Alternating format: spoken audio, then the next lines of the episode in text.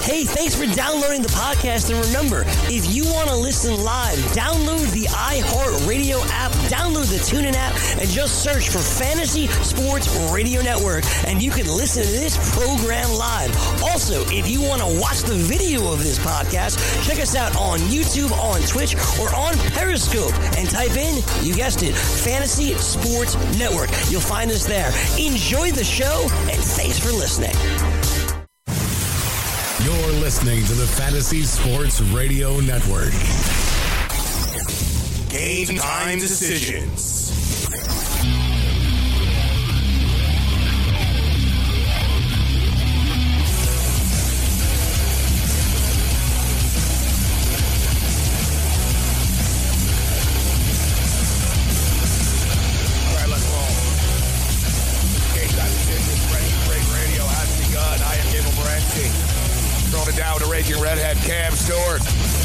Monday. We've only got a couple of weeks of football left in the National Football League's regular season. Postseason is around the corner. The question is, who's going to be playing in the postseason? The Carolina Panthers most likely are not, yet they're still mathematically alive. The New Orleans Saints will be in the playoffs. The only question is, will they have home field advantage through the NFC? And after last night's performance by the Los Angeles Rams, it looks like the New Orleans Saints will have home field advantage throughout the playoffs, and they will not be easy to beat. The Raging Redhead, Cam Stewart. What's up, Cam? What's happening, Morency? Yeah, you said it, buddy. Well, just if you're a Rams fan right now, you got to be concerned. That's 3 weeks. Goff has looked awful. Missing open receivers there. This team, Gurley's banged up now. They got more Philadelphia fans in that building, too. It's just not a good run. If you're the Saints and other teams in the NFC, you're licking your chops going, maybe these guys are beatable. Yeah, the Rams, the Rams have some issues right now. Jared Goff was pretty inaccurate last night. We're to the time of the year right now where Sean McVay, who people have anointed the genius yes. of the National Football League, is going to have to adjust some things. As teams know what they're doing, right? And you mentioned it. You know, Todd Gurley's pretty beat up right now. He's slowing down. And this is something that people talked about a little bit with the Rams. And you remember when the season started, Cameron, in the offseason, the Rams sort of acted like there's no salary cap in the NFL. Remember, it was like every 2 days. Marcus Peters. An $80 million deal. We gave this guy all this money. Yeah, pay him. Aaron Donald, Talib, Cooks. Aaron Donald got paid. Jared Goff, like everyone's been paid. You know what I mean? Like, Jared Goff is like the only one that doesn't make a ton of money on this team right now. Everyone makes big money on this team. All their starters are like big-time starters. But you know what the problem is, Cam? They're backups. You know, like some teams you see, like the Chiefs are like, all right, you know what, we're down to our second and third string guy, but you see these kids step up and in. You see other teams like the Pittsburgh Steelers, you know, all right, we got Jalen Samuels, we got James Conner. The Rams don't have that. The Rams are like one deep across the board. Like, who's the Rams' backup running back? No one even knows. Yeah. You know what I mean? Like, Brown. Yeah. These are kids. They're kids with no experience. Exactly. They're just sort of token. They're just there. You know what I mean? It's a lot like the Golden State Warriors.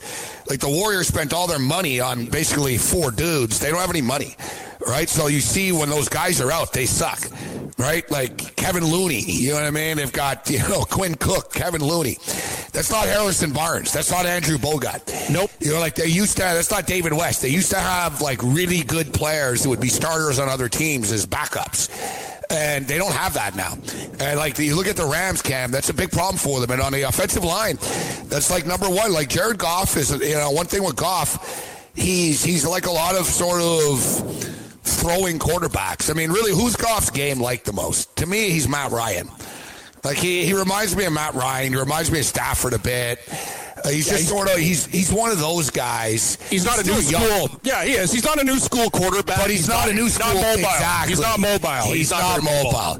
So if the pocket collapses, he's pretty much screwed. Oh, I agree. That's what you see is bad habits, Cam. He throws off his back foot. Yep. He rushes balls. He doesn't stand in the pocket and get hit, and then therefore it leads to inaccurate passes. I mean, there were a couple of times last night, and I'm a Goff defender, but dear God, man, he had guys wide open that you've got to make those throws. Like, you're not winning a Super Bowl if your quarterback can't make those throws if he's under pressure. It's a little bit of an issue, but it's not all like, I know the media is piling on Goff. No, it's everybody. It's everybody. It's the entire system that's crashing. And honestly, it hurts that they don't have Cooper Cup as well. Like, he was that guy that... Safety blanket, emergency checkout guy. When the pocket collapsed, man, he used to just zing at the cup. He doesn't have that now. Like, you know, he's got to throw it downfield now instead of just dumping at the cup, and it's catching up to them a bit. And like I said, McVay's got to figure it out, man. Marshall Faulk, who I have a lot of respect for, you know, brought that up. He basically stated that, you know, going into the playoffs, you can't just run the plays that you ran all year. It's not, you can't just do that. Like, and I don't know if you'll agree with this, Cam, but you notice, too, you know, there's a lot of dumb offensive coordinators in the NFL. You know, or we should say, like, the play calling is pretty spotty for the most part. But these defensive guys, they figure things out, man. Like, they're eventually pretty smart. They do. Yep, no, you're absolutely right. And you know what? They're sitting in a room looking at tape over and over, and they realize, okay, this is what Goff does, right? They'll know. They'll look at all of Goff's incomplete passes, and they'll say, all right, what's the common pattern here? Oh, he doesn't like pressure to his left, right? Like, they'll start to realize these little things. Or, you know what? Like, Cooks, jam them to the right when you come in. You know what I mean? Like, they'll sort of know what you're going to run, what all your tendencies are, and it's up to teams to start tweaking it. And it's like the Rams keep running the same play over and over, and they're surprised it's not working suddenly.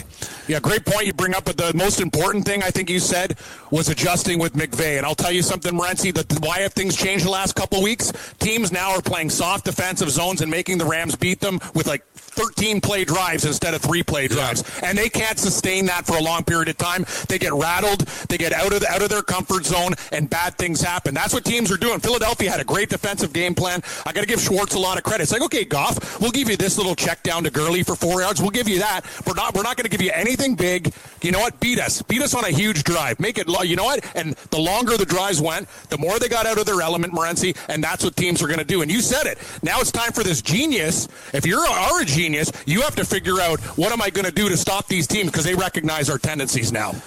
That's a good point. One player that I don't even know if he played last night, they took him right out of the equation, was Brandon Cooks. Yeah, he's a big play threat for them. You're right. He stretches the field for them. They took him away. And I think also now, teams are still going to be worried about Gurley, but I think they're seeing, you know what, he can't kill us. Like, he's weak. You know what I mean? Like, I think teams are sensing that Gurley doesn't have that burst right now, so they're putting more pressure. Listen, it worked last night, but if you remember last year, the Eagles beat the Rams as well. I liked the Eagles last night. You know, I hit the over. You know, I had 52. It was nice to win a game by 1 point instead of getting screwed, so it got there. I didn't have the bankroll, Cam. It was one of those deals, you know? Yeah, I know. One of those deals. It's a bank. It was one of those, yeah.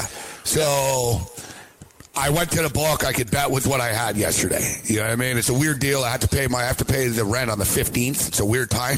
Yeah, I don't like that. I don't like that rent mid-month. I don't mind it. Like the first, I don't have the same anxiety at the first, but problem is, like, if checks don't show up on time, I got a problem. Oh, I know. Oh, I know what you're going through right now, and I'm doing the same thing. Yeah, so I had a problem, and I could only bet so much. You know, I was basically depending on, like, I better win this and roll this over and do that, and I did. But, you know, I had a certain amount to bet with, and we hit it. We went 4-2 yesterday. It is what it is. And then today I was in a similar situation. I really was sort of on a limited scene, and I mismanaged it. I had $100 more than I could have bet. You know you're a degenerate when you're like, I have $100 left here. Like, different pocket. I was like, son of a bitch. Exactly. First thing I thought, I was like, I would have bet that. But then I'm thinking, well, at least you got $100 left.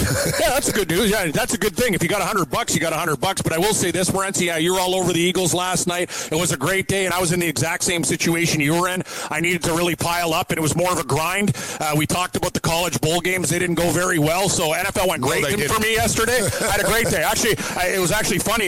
Me and Billy the Doorman, we went 5-1 in our picks in his pool, so we're like alive till the end for like it's a big cash thing too. We're in the top 10 now, so things are getting interesting. And I'm in your boat. I just had to grind, and I didn't have enough money to really make money like I did in the old days. But you know what? People owe me money, and it's hard to ask them around this time of the season. Can you send me the money? It's just one of those things. Yeah, it's a tough time of the year. Let's just say we're struggling very much so. It's a problem now. It's a big problem. Now the fantasy football players in my leagues are starting to send me. Here we go. Where's the payments? I know. Actually, I hate to say it. Like, I'm so against you tonight. Like, I had Gurley. Okay, listen to this one. So I'm up 45 points on my guy, and I go in the. If I win this week, I can win 1,500 right in my small league with my buddies. He's got McCaffrey and Newton. He's got two Carolina Panthers tonight. I'm up 46 points. The projections are I'm going to win by like 0.1 of a point. It's like a pick 'em across the board, so it's going to be very, very difficult. And fast talking, well, it's a lot of points. Yeah, it's a lot of points. I need this from two guys. Yeah, but McCaffrey, Gabe, he can go off. He can go off, man. In a PPR, Newton will top out, even if he has a good game, around 20 fantasy points. I think. I'm worried about McCaffrey. So then you got McCaffrey, who if McCaffrey goes off, then you got a problem, right? Oh, big problem. That's like 150 yards and a couple of touchdowns, though, he needs. Yeah, but it's funny. It's impossible. I was listening to you guys at the end of your show yesterday when you said Mixon touchdown. I was so happy. I'm like, yes, I have Mixon, right? So he was huge, 25.5 points. Gurley last night's hurt part of the game. He still got me 25 because he had two touchdowns. He got me 25 points. So I'm like, okay, this is okay. But, man, it's going to come right down to the wire. And at least if I'm in the finals, I can guarantee myself some money, and it won't be a holiday disaster, friend. I know where you're coming from. Gurley's the one that got me in the end, actually. He cost me. Yeah. That's why I lost. Like, my playoff started, and I had Cooks and Gurley the night against the Bears. It was a big problem. Like, they didn't do anything, right? Neither of them. Oh, it's a big problem. Huge problem. Yeah, I had a couple. I had Deshaun Watson, too, of course. Like, when the playoffs started, it was the 1 week that the Texans have lost in the last 11 weeks. The 1 week that it was against the Colts. The 1 week Deshaun Watson sucked. That was the playoffs for me. So I had the Bears, the Rams, because the Bears beat up the Rams, and Deshaun Watson sucked. It's too bad because I had a great team this year. It was a really good team, but it's one of those deals I can't really freak because I wouldn't have made it there if it wasn't for Todd Gurley and Deshaun Watson. Yeah, you're the same. No, the crazy thing is, Morency, I did this all, and I also had Keenan Allen, 0 points that night on the Thursday nighter. So my receiver got me 0.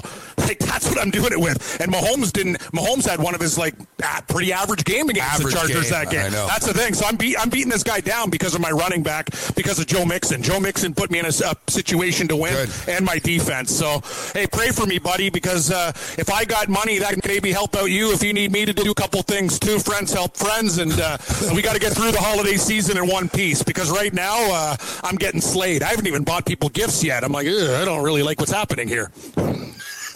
Yeah. Well, what do you like in your stocking? A coffee crisp? Like you're not getting what you think you're getting. That's the thing. It's like good news, bad news for me around the holidays, Cam. It's like, it can get kind of depressing, and I know. I start to think, oh my God, everyone's gone. But on the plus side, I don't have to buy any gifts. That's one plus. Yeah, I know what you're saying. I don't have anyone to buy anything for. You know what I mean? Yeah, it's people are really putting the pressure on me, too. Who can I start thinking? Unless I'm going to buy Michelle and Corey something, and I wasn't planning on it. Maybe a bottle of wine. That's always a nice gift. That's like a real, like, good gifts for co-hosts that you like. A bottle of wine you can get for $10, and that makes you look like a good guy.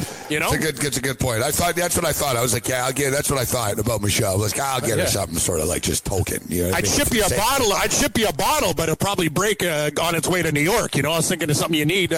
Maybe I was going to say you can't play pro line there. I'd get you a lottery card like I usually do for your special occasions, but maybe a PaySafe digit code. Who knows? You know what? They have, it's funny, they have PaySafe. They have PaySafe cards? Here. I saw it. I was like, nice. Oh, shit, they got PaySafe. But it says right on the thing, cannot be used for gambling from the United States. So stupid. Like, honest to God, man. Like, what do they do? Treat us like children? What else? So, what else can you do with it? Can you buy? Can you buy smokes? Can you buy booze with it? Like, what can you do? When I saw that, I thought, I could just buy it. It'll make like you or Jazz, it'll make it a lot easier. I'm like, I don't even have to tell them. I just buy it and just tell them. That's a good call, actually. No, you can't. They'll know where the PIN number, like they can tell, right? Unbelievable. Unbelievable. So it actually has to come from here. So, don't worry. I'm right down the street from Shoppers Drug Mart. They've done a good job making it pain in the ass for you in the United States gambling online. For sure they have. Like, they have. Like, you got to jump through a lot of things. There's sites, though, I mean, obviously, but just from what we're used to, right? It's just, it's a different hurdle. Listen, I had to go to the sports book again today because I had to cash the tickets yet, so I'm not going to complain about it. But I don't like going there. Like, if I'm going to go there, it costs me money and time and stuff. So I like to bet a significant amount, at least, to make it worth my while. You know what I'm saying? But nevertheless, I got in on a game here tonight. We went 4-2 yesterday. We'll take it. And the bowls were a freaking disaster, like you said. Like, I only won one bowl pick, and I bet on all five games. Eastern Michigan? Yeah. Look, yeah. That was like barely. I know. They just scored at the end of that game too. It was very, very interesting. It was frustrating. It was frustrating. No, that's what we talked about. We got to heed our own advice. These things, you might as well flip a coin. Well, you know a lot about college football. On those games. It's annoying. It's annoying. I built up the account all week. I fought all week, and it just basically, I lost it all on the bowl Saturday, one after another. You know, Texas sucked, bro. Oh, yeah, they didn't show up for that game. Their quarterback also, he was banged up. They didn't show up last year. They didn't show up last year either, though. They lost 50-30 last year in their bowl game. Like, I'm done with those guys in bowl games. These crappy bowl games, we know it. We warn people. Like, they can be treacherous. And they were treacherous to us. Who's the other one? Arizona State pissed that game away late. They were hanging around the whole game. That one I thought we were going to cover all game. So did I. I was like, I know this one. So that was my game. I'm pissed off about that one. That was ridiculous. I don't know what the hell that team's doing. Fresno State had nothing going on in that game, but just you said it. It's just these things you're watching it. It doesn't even feel real. Like I'm watching these games, going, really? Like this is actually happening? Be very, very careful. Like there's some bad teams, bad decisions, bad play calls. I'm not investing my money in that crap. Well, that's the thing. I mean, you're betting on North Texas. Can you expect like a professional performance? You know, Very true. Very true. All right, our boy Engel is in for Yang today. Yeah, the Prince. Hello. He tells me I'm echoing a bit. I turned everything down to the minimum, so hope it works out. Game time decision continues. From the NFL to the NBA, DailyRoto.com is the place to win millions in daily fantasy. You can get the best DFS NFL coverage all season long for a price of $129.99 or dominate the entire daily fantasy sports realm with the Elite Package at $59.99 per month. If you use the promo code FNTSY, you get 10% off your Daily Roto Package. Go to DailyRoto.com, pick your NFL or Elite Package, enter promo code FNTSY, and you'll be on your way to becoming the next Daily Roto millionaire.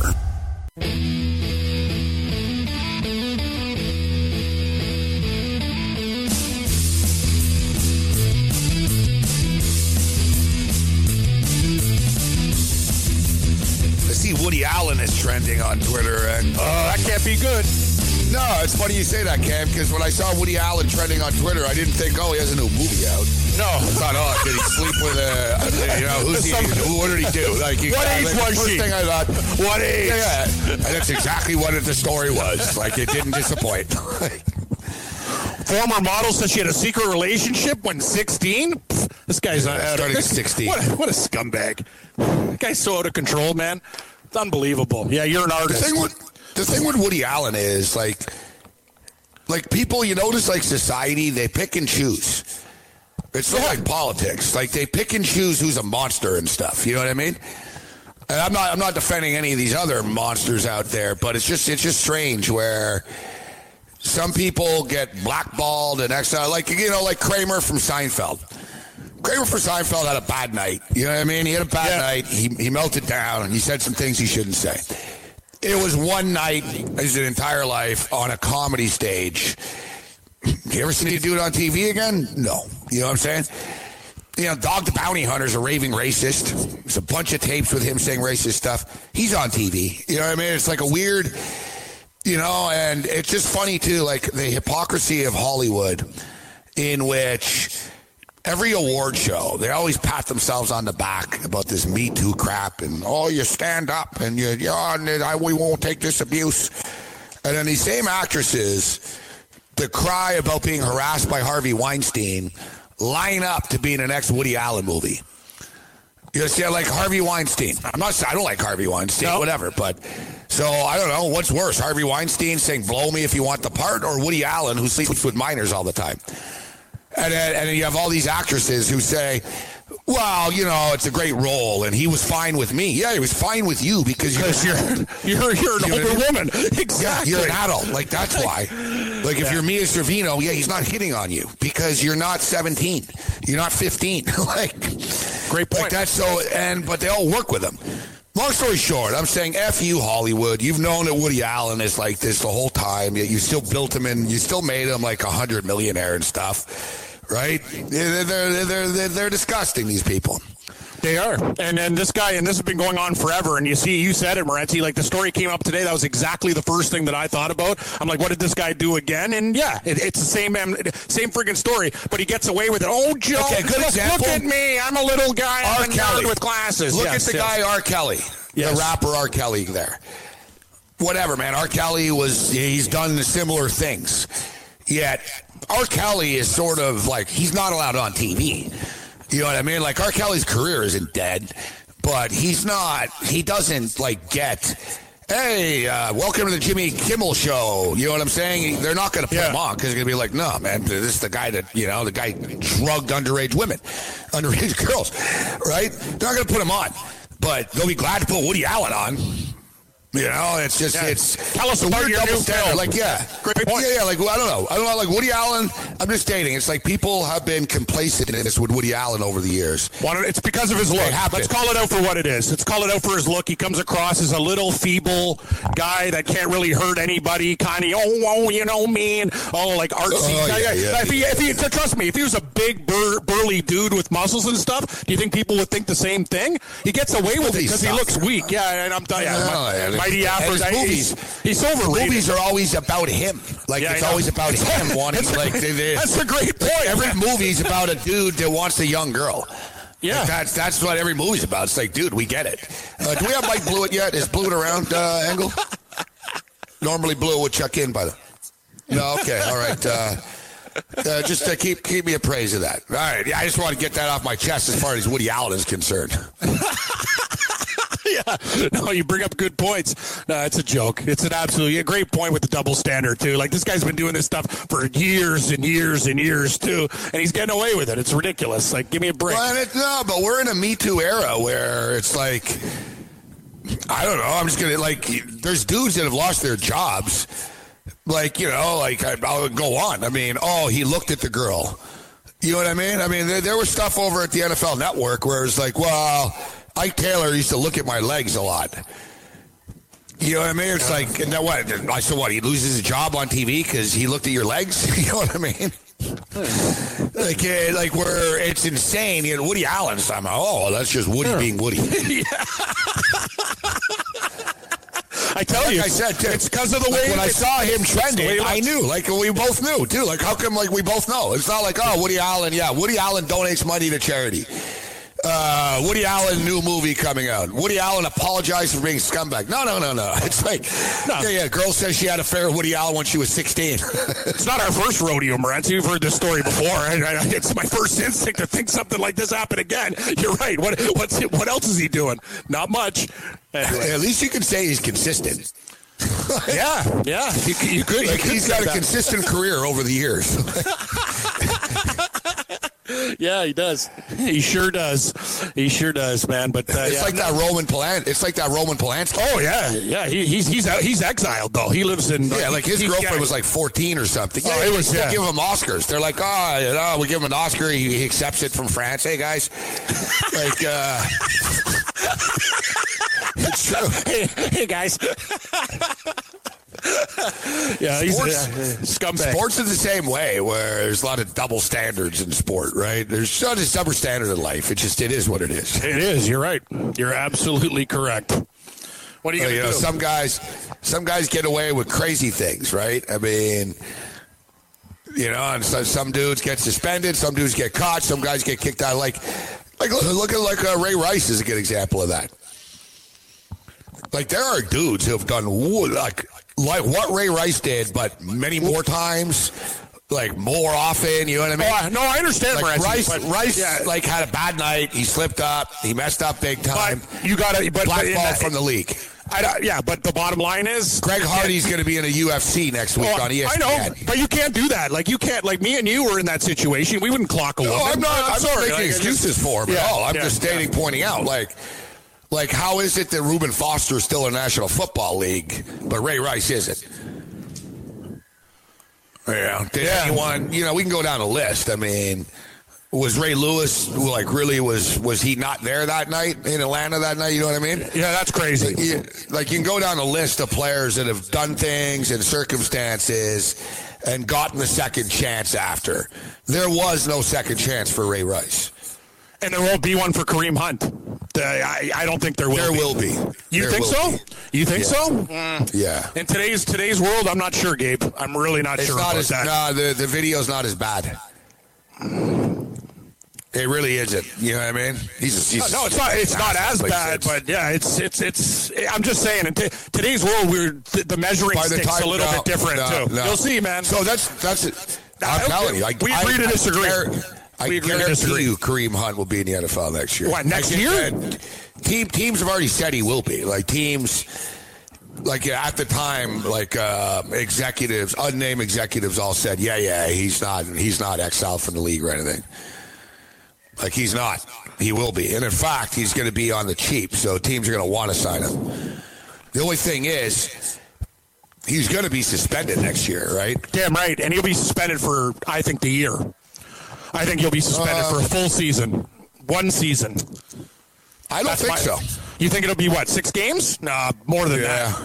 8 games? Eight, half a season? Half a season, yeah. That's the over-under? He's allowed to come in 4 to 6, yeah. I'm going to say over. I'm going to say more than that. But, hey, we don't know. You have to understand, Cam. Listen, and once again, I mean, I sound like an offense attorney right now, but I'm just stating that he wasn't charged with a crime. There were no charges filed. The police investigated and watched the tape and said no. You know what I mean? The chick banged on his door, accosted him, yelled racial epithets at him in the hallway that everybody heard. Yep. He pushed her. I mean, that last kick looked bad on video, but the cops didn't arrest him. And you can't say, they were protecting him. Cops don't protect black people, all right? So... Yep. The cops weren't protecting him. It was in Cleveland as well. What do you think? The Cleveland Police Department? Oh, Kareem Hunt something? Some guy in the Kansas City Chiefs? Like, they didn't, you know what I mean? There was no charges. Like, I don't see how you suspend somebody from their job for a year for not being arrested, like, if they weren't charged with anything. You know as well as me, though, they have incidents that are documented where he beat up another guy, and there's 2 other separate instances where he went off. There's allegations. He's got a bad temper. There's allegations. Allegations that he punched a guy in a club. Once again, no police report, no police charge, no video. Like, what do we, you know what I mean? Okay, it happened, and everyone came out of the woodwork. So, and more people would have come out of the woodwork after. So, basically, there's 2 other incidences. He might have punched someone at a casino once, and he might have pushed a guy over at a bar once. Yeah, I'm not defending the guy, Cap. No, I know you're not defending the guy. No, you're giving 2 sides of the story. You think he's I'm just saying you can't. You can't take away someone's livelihood because a guy says that he got punched in a bar 2 years ago. You know what I mean? I don't know. Why didn't you press charges at the time? How come you're only talking about this now? Yeah, that's a good. That's a very good. I'm just point. Being real. Yeah, I'm being real. I mean, I agree with that. If those things kind of came up after that incident, how come nothing happened before? I'm with you there. I'm just telling you though, in this no tolerance world, how bad the kick look. They're gonna make it. You know what I mean? If we're Reuben Foster got signed last week by the Redskins, bro. Yeah, and that didn't go over very well, right? Like they didn't let him go. No, I know that, which is insane. Like, even Doug Williams said afterwards, "Well, like it's kind of like spitting in the face." What did Doug Williams say? He said, "Well, there's worse things that happen in the world every day." It's sort of like what Trump says, right? Wow, he's a dictator. Wow, we kill people too. You know what I mean? Like, you take the PR hit for a couple of days. Like, put it this way. Is anyone protesting outside Washington's headquarters right now? No. Nope. You take a PR hit for a couple of days and you move on. And now you're going to get Kareem Hunt on the cheap. You're going to get a really good running back. Yeah, yeah. Because people like that. People love that. Yeah, he can't demand big money. because it's like, bro, you can't make big money. You're a pariah. You're lucky we're signing you. And the NFL, the owners are going to collude against them. They're all gonna meet. They're all gonna do their little thing there, where like they did with Cop, where they, you know, owners do this. So they'll all say, yeah, we'll let them in, but it's even better. We won't pay them. You know what I mean? Give them $2 million a year. You know, Le'Veon, and it'll be interesting, Cam. It's something that's it's weird for Le'Veon Bell. Le'Veon Bell holds out. It's gonna be this wicked running back on the market next year. Yeah, now Kareem Hunt is younger. I know, and less wear and tear. Way less wear and tear. And not quite as good as you, but still very elite. You know what I mean? Like, he's pretty close. He's pretty damn good. Exactly. Hey, you put Kareem Hunt on the Steelers, imagine what he does. Exactly. Yeah, Le'Veon Bell's going to be 37 years old, buddy. Like, it's not like he's getting older. He's 27. Sorry, 27. Yeah. 27. In running back terms, that's old. He's 37. Not 20. Yeah, he'd be tired. 37 to be dead. I know, I'm with you, but I'm just telling you. So 27 years in running back terms. Yeah, that's like 27's old. That's like, you know, in NFL time, that's like end of the sunset is right on the horizon. You're right at the tail end there, 27. Yeah, but that's fine because whatever team they'll be like, whatever, he'll be our running back for 2-3 years, and that'll be it. You know, that's sort of the deal. So, but yeah, so Le'Veon sort of played himself here, you know, in a sense, because he'll be on the market, but so will Kareem Hunt. And all right, Cam, so you don't think Kareem Hunt will play? And then let me double down now. And you tell me that the owners are going to be sitting there and the GMs are going to be sitting there and go, listen, we can sign Le'Veon Bell, but he wants $18 million a year. Yep. Or we can sign Kareem Hunt, who's every bit as good as Le'Veon Bell, get ripped publicly for 2-3 days until the next story breaks, and then get a young running back for $1.7 million a year. Yeah, save like $13-14 million. Yeah, welcome back to the NFL career. Let's just be real. Yeah, money talks, BS walks. Yeah. No, you bring up a good point. It's just, I find it very interesting. So you're a betting man saying it's going to be, you're thinking 8 or under, and I'm thinking 8 or over. I think you'll get a year. Okay. There's not even a doubt in my mind. No, he won't. I really don't believe he'll get suspended a whole year. The players' union will step up. The PA will bitch and stuff. Will they? It's the one thing the PA does well is they like to. Well, listen, they like to beat chicks up the league, right? They stand together on these instances. It's crazy. Ever heard the NFLPA ever step up and rip one of their own for this stuff? No, they don't. They're like Hollywood and Woody Allen. You know what I mean? They don't. They know. They don't care, right? I'm not saying they're going to go to bat for him too much, but they're not going to let him get suspended a year. It's going to come down to the fact. This is what it comes down to. It's almost like it's like law. You know, it's a debate. I mean, does Roger Goodell have the right? Does the NFL have the right? And Elliott got suspended like this. Elliott's is different. He never got charged with anything either. Right? No, but I defended Elliott too. I don't even like Elliott, but I defended him. His stuff's way different though too, Gabe. You talked about it. Mardi Gras float where people are wasted in comparison to contact. His stuff's not even in the same league. You want to talk about a guy that got burned without proven stuff? There's no tape. Like when it comes to, I'm not saying this is a good guy competition. I'm saying we saw what we saw with Hunt. Elliott's stuff is like very, very random and could happen. Like his stuff is loose. Like, there's no reports to say, oh, he did this and this and this and this. Well, how do we know? He was accused of something at Ohio State, yet it was investigated, and nothing happened. Nothing came of it. And there were even people after that said nothing really happened. He kind of, it's not true. Like, it was a setup. And it sounds like the police thought the same thing. So, like, I'm saying, like, and then years later, I mean, all this stuff sort of added up. Like you said, he lifted a top up of a chick, but he was on a float at Mardi Gras. Yeah. The chick was flashing everyone. She flashed, she put it down. He said, no, put it back up. And he lifted it back up. She didn't file a complaint. Roger Goodell, that's terrible, right? Oh. So he sees that. Listen, he was out of control. I remember you and I talking about it because I remember defending him, and then he kept going out, too, if you remember. Yeah, I do remember. That's why we're back in the studio. Yeah, every day it's like, hey, man, I'm here to party. It's like, you're like, why are you going out and doing these things at bars? Like, dude, stay at home. Stop going to nightclubs in Dallas every night. Like, exactly. He was filmed all the time. Elliott out here. It's like, bro, Like, pretend that you're really a choir boy staying at home here. Like, stop going out every night. You know, and people are seeing you. And then he went out every night, and then lo and behold, one of his buddies punched someone in the face. Yeah, great. Right? He was standing right beside them. Now, he didn't do it. Now, once again, like, it's sort of one of these deals. He didn't do it. Did he advise him to do it? Probably. Maybe. I don't know. Yeah, but that was the final straw. Yeah. Right? That was right after that. That was when Goodell was like, all right, I have no choice. I got to send this kid a message. And they always insinuated, the NFL did, that there's more that you guys don't know that this kid's done. You know what I mean? Yeah, for sure. Come out and say it if you're going to slander him. You know, but Kareem Hunt will be back in the NFL. 1,000,000%. I think it'll be after a year. You think it'll be before. That's we're going to have a friendly bet on it. Maybe a dinner. Some of those eggs on chicken wings. He might be a Buffalo Bill. The Bills, seriously, I wouldn't shock Bills. I don't know. Kim Pagula runs that team. It's a woman that runs the team, so I don't know. Yeah, that's not going to go over very well.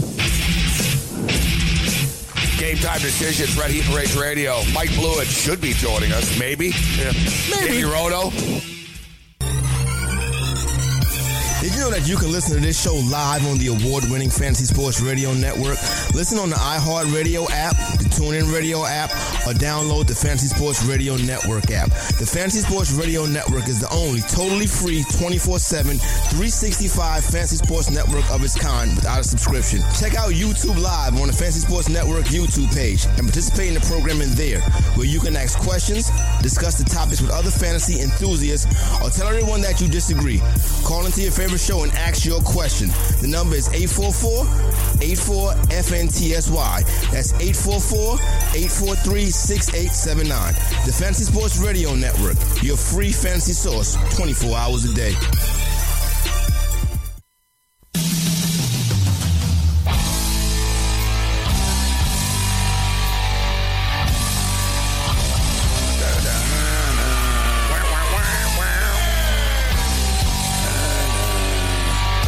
This is Cameron.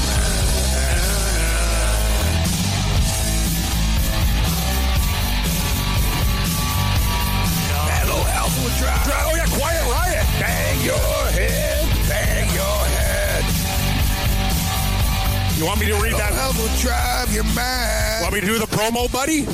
Yeah, go ahead, Cam. Yeah, if you like to wager on sports like me and Morency, or like to give it a shot, head on over to BetDSI. They have wagering options for almost any sport you can think of, including sides, totals, player props, where you can utilize your daily fantasy skills without salary cap constraints. You can even wager on esports, politics, and reality TV. Get the edge with live betting at DSI, where you can wager virtually any time during a contest, capitalizing on in-game action, too. So many ways to make money. Go to BetDSI and enter the promo code FNTSY100 when signing up to get a 100% bonus deposit match. That's promo code FNTSY, BetDSI, where players get paid.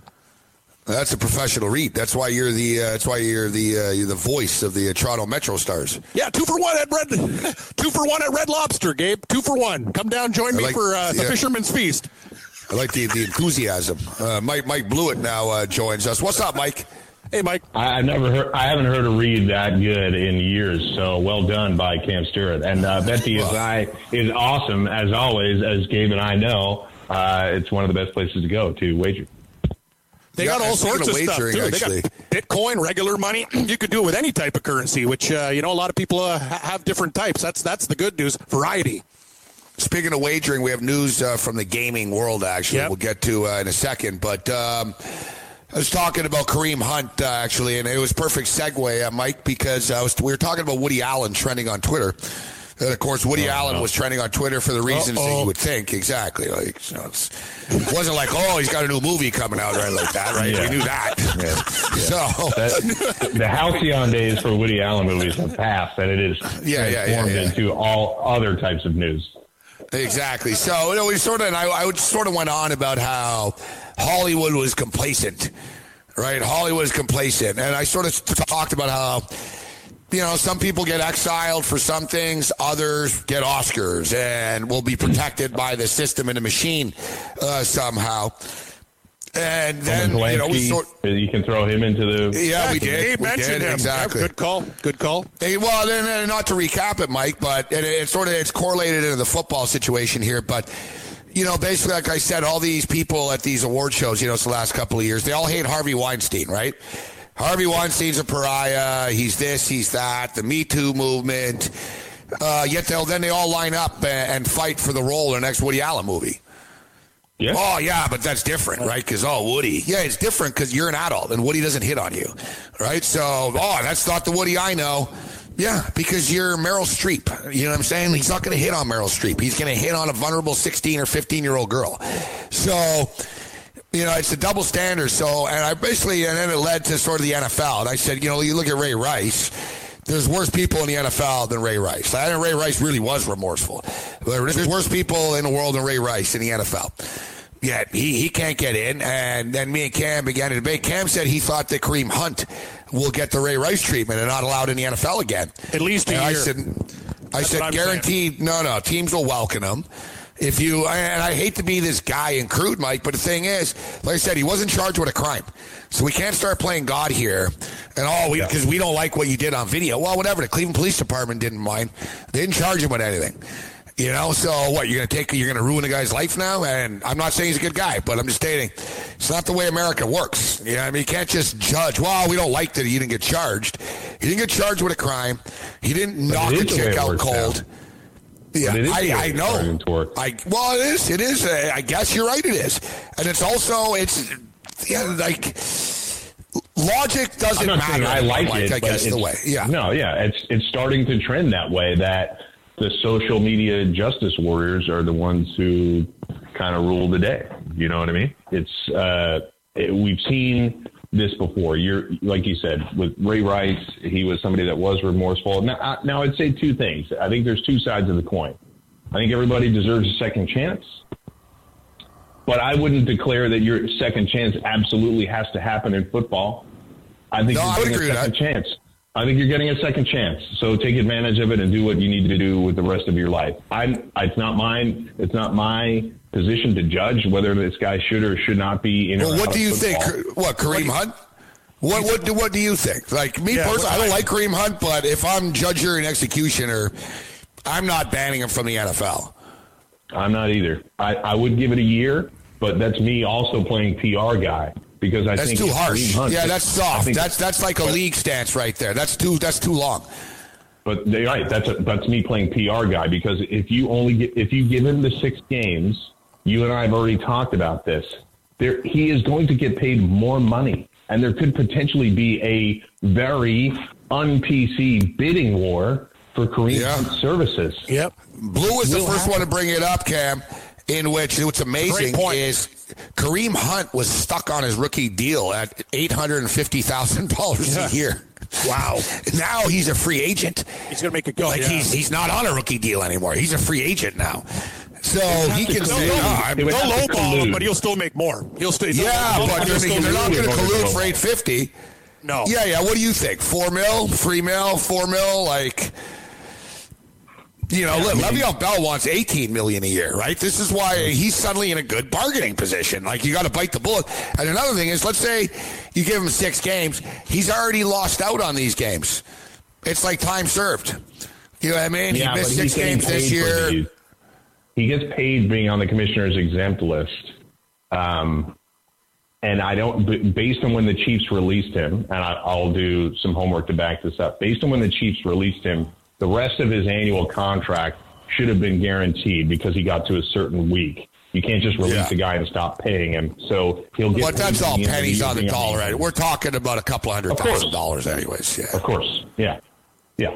I think he's in the millions per year. Like that's a safe assumption. He's in the millions per year, and he wasn't previously. So, Mike, you're you think he's going to take a year and then he'll come back after a year? Moretzi's thinking like six, maybe 8 games max, but I'm thinking he gets the full year treatment and then they'll get him back if so at all. That's what you're thinking? Here, I think I'm saying that almost from an NFL PR standpoint that they should, but if I'm the NFLPA, I'm coming right back and saying, look, the policy is 6 games. Every time there's a suspension or an incident, it's a referendum on the policy. we all. Ben Roethlisberger got 6 games for the bathroom incident. Yeah. Like, it's 6 games. Exactly. Yeah. Like, hey, he didn't run anyone over. Like behavior or whatever. Yeah. I think Dante Stallworth. What did Dante Stallworth get? A year? He ran someone over. You know what I mean? Like, and listen, I like Dante Stallworth. And Dante Stallworth, I think. And he was very remorseful, too. Yeah, and it wasn't even his fault. You know, that's the whole thing with that. It wasn't his fault. The guy was drunk. Yeah. He just happened to be, but it was just, the guy walked in the middle of the road. Yes, he did. He did. And the family also accepted an apology. Stallworth served, I think it was about 3 weeks in county jail. And he was allowed back on the field. So we know about the Greg Hardy incident. I just think, look. Look at Greg. Okay, this is what I'm talking about double standards and sort of about the corporate aspect of it, in which it doesn't matter. Look, the UFC, Mike. The UFC signed a deal with ESPN. They're paying the UFC like in the $300 million a year range. Okay. Mm-hmm. So it's a high-profile deal. The ESPN's probably going to get out of the NFL business. This is why they lose money, and they're paying too much money for the rights. So the UFC made more sense. Why pay $2 billion when we can get these guys for $300 million and get a ton of content? So this is where I'm going with this: is the UFC and ESPN is a big deal for the ESPN. It's a big deal for the UFC. It's a much larger platform than Fox Sports 1, obviously. Their first card on ESPN, Greg Hardy is being featured on it. Mm-hmm. That's Disney. Perfect. Do you figure, like, where's Disney saying, you know what, we don't want this guy that's, you know, repeatedly beat women up on ESPN? But they're not saying that.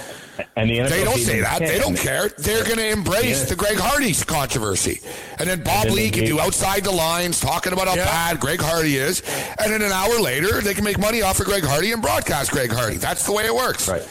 Yeah, and they gave him 10. The NFL gave him 10, and then based on the policy that was in place at the time that he was suspended, the NFLPA rightfully argued his suspension down to 4 games, which is all that was allowed under the policy at the time that he was suspended. That was at the time when the policy was a little bit more fluid after the Ray Rice incident. Greg Hardy was right around that time. He really only ended up serving, I think it was 4 games.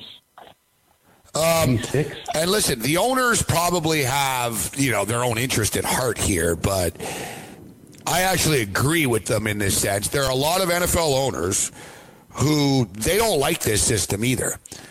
They don't want it. Like, basically, I mean, there's a reason there's a constitution and there's a reason there's laws, isn't there? In which I know there's a lot of NFL owners that are saying it's not up to us to play God.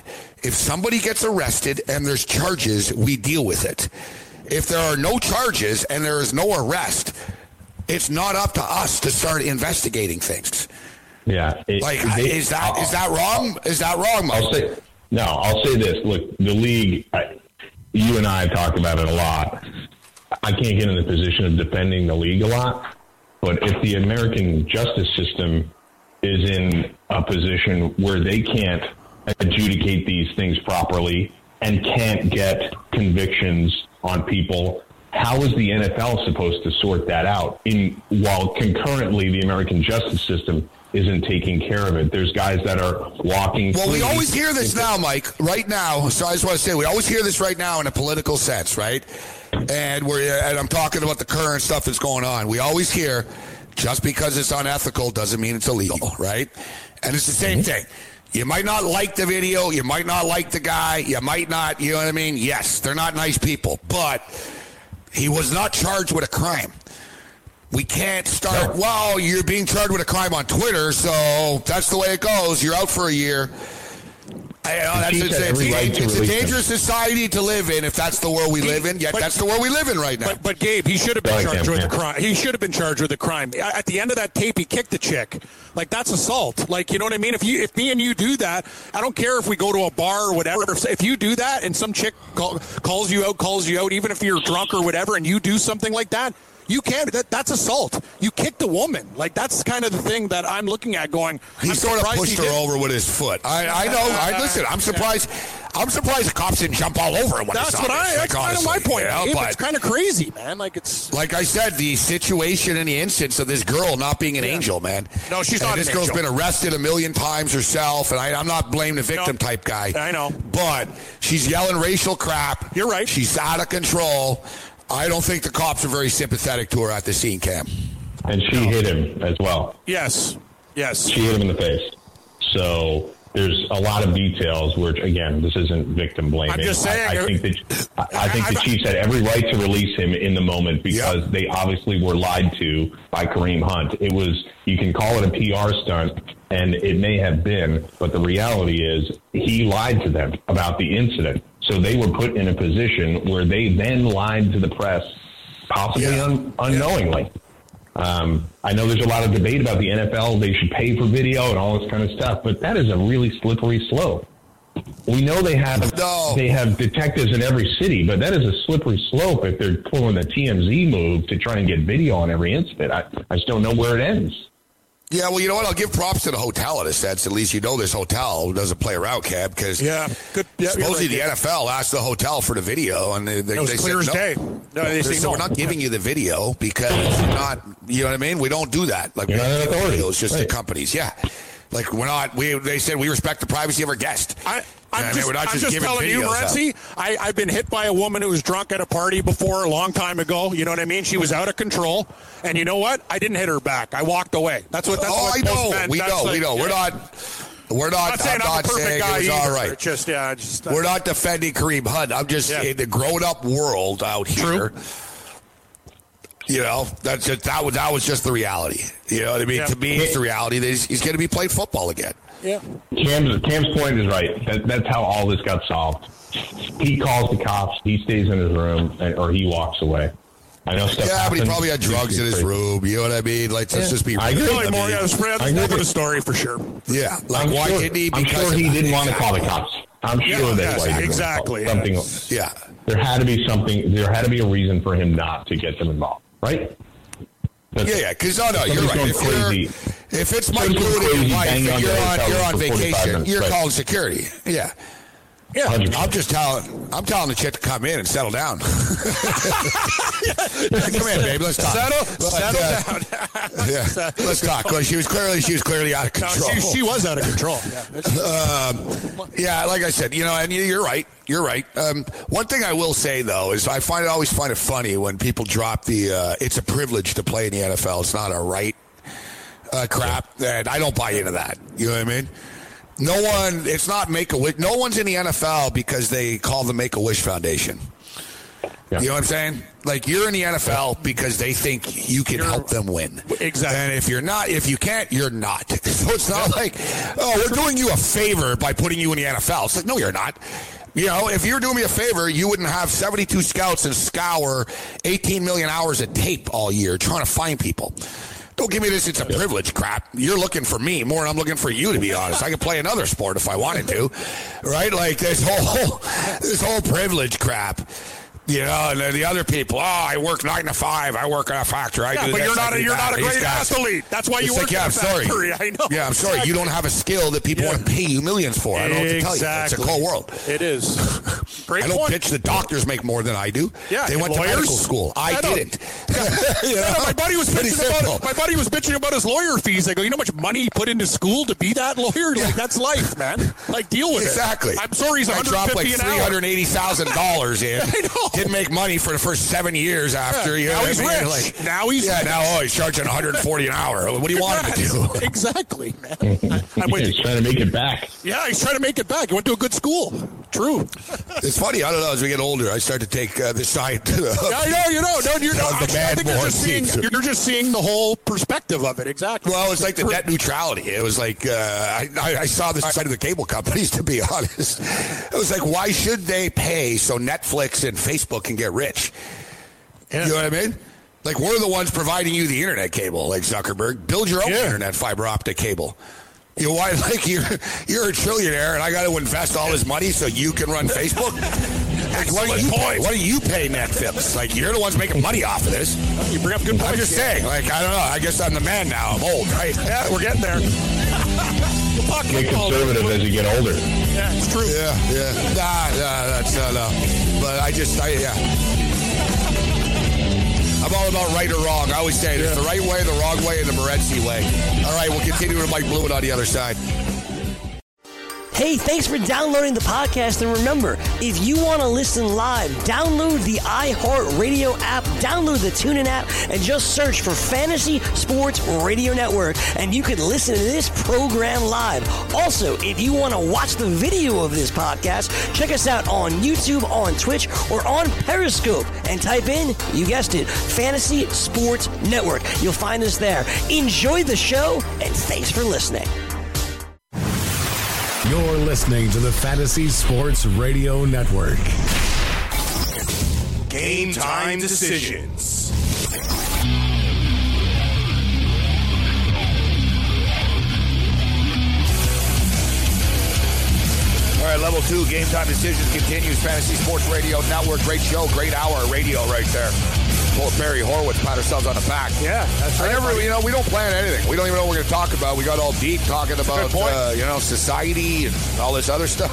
It's better when we don't plan it. It's just, it happens naturally. That's the way we roll. I'm already prepared. So listen, a lot of stuff. We're just talking about Kareem Hunt now. In Journey Update, Dan Strafford just talked about Pat Shurmur, head coach of the New York Giants, says they hope that Odell Beckham can play this week. Why? Am I missing something, Mike? Are they competing for a wild card this week, the Giants? I hope if I were a team, I would start shutting it down. Shut it down. Why in what freaking world would you bring back, if he's banged up and he's got a bad ankle, why would Odell Beckham play for the next two games, Cam? Like, what's the point? Does he need to prove something? Are you like, we're paying him $18 million a year now. You better earn it. What do you want from the guy? Your team sucks. Yeah. He's your best player. He's one of the best players in the NFL. He puts up with an amateur hour shit show every day. Every day, this rookie Bush League coach rips him, and it's always Odell this. Oh, no, I don't want Odell. Oh, if it's not for Odell, you guys would be 0-16, all right?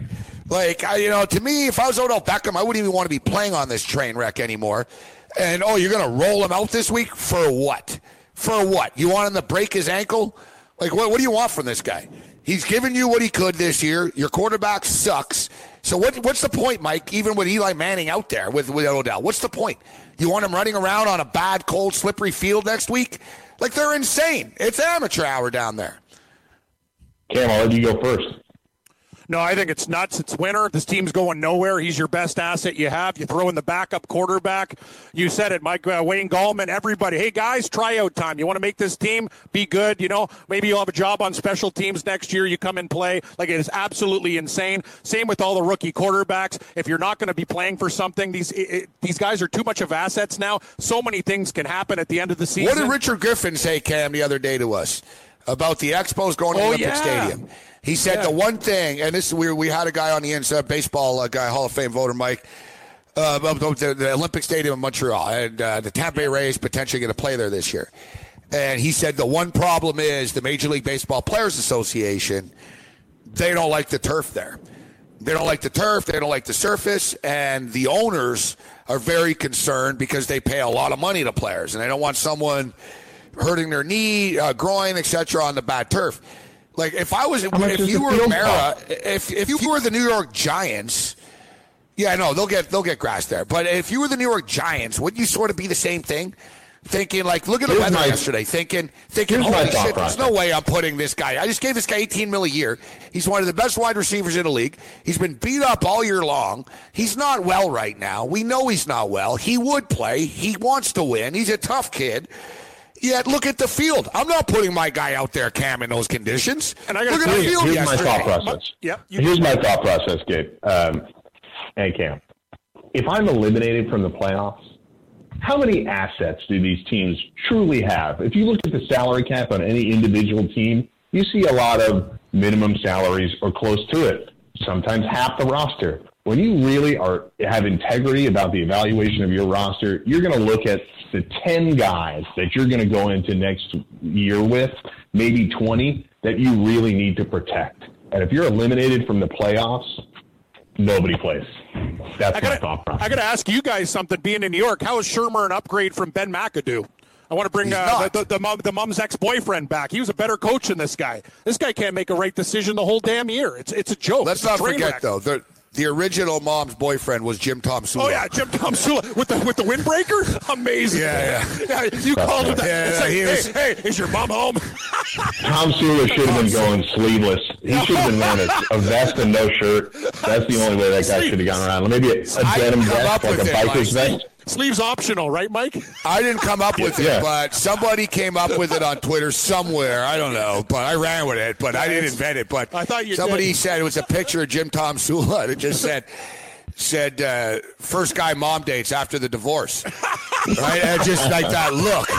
And it was just too good. Like everyone, my mom dated a guy, especially in the 70s and 80s. You know what I mean? Oh, yeah, I got a mustache. You know what I mean? Like, yeah. He should have gone Second Amendment, right to bear arms. McAdoo reminded me of sort of like a mechanic or like a windshield repairman. Yeah. Like McAdoo's that guy that don't worry, like telling the housewife, don't worry, we'll fix that windshield right standard up. Standard auto glass, the guy who comes to he's your really house, ripping her off and stuff too, though. Yeah, like he's got the greasy hair, he's like slick mechanic. Back hair and stuff. Shifty mechanic. He looks poor-fitting suit. He had a poor-fitting suit, couldn't fit into a suit. Honestly, McAdoo might have been the worst professional coach at press conferences that I've ever seen. I was just gonna say I loved his press conferences. It was so good, man. He was so just out of his element. Yeah, they were so bad that they were good for us. They're great for us. They were terrible for him. He couldn't handle it. He just couldn't handle it. He's got the New York media drill. I love that guy. He was like, it was great. Yeah, like the reporters in New York, obviously.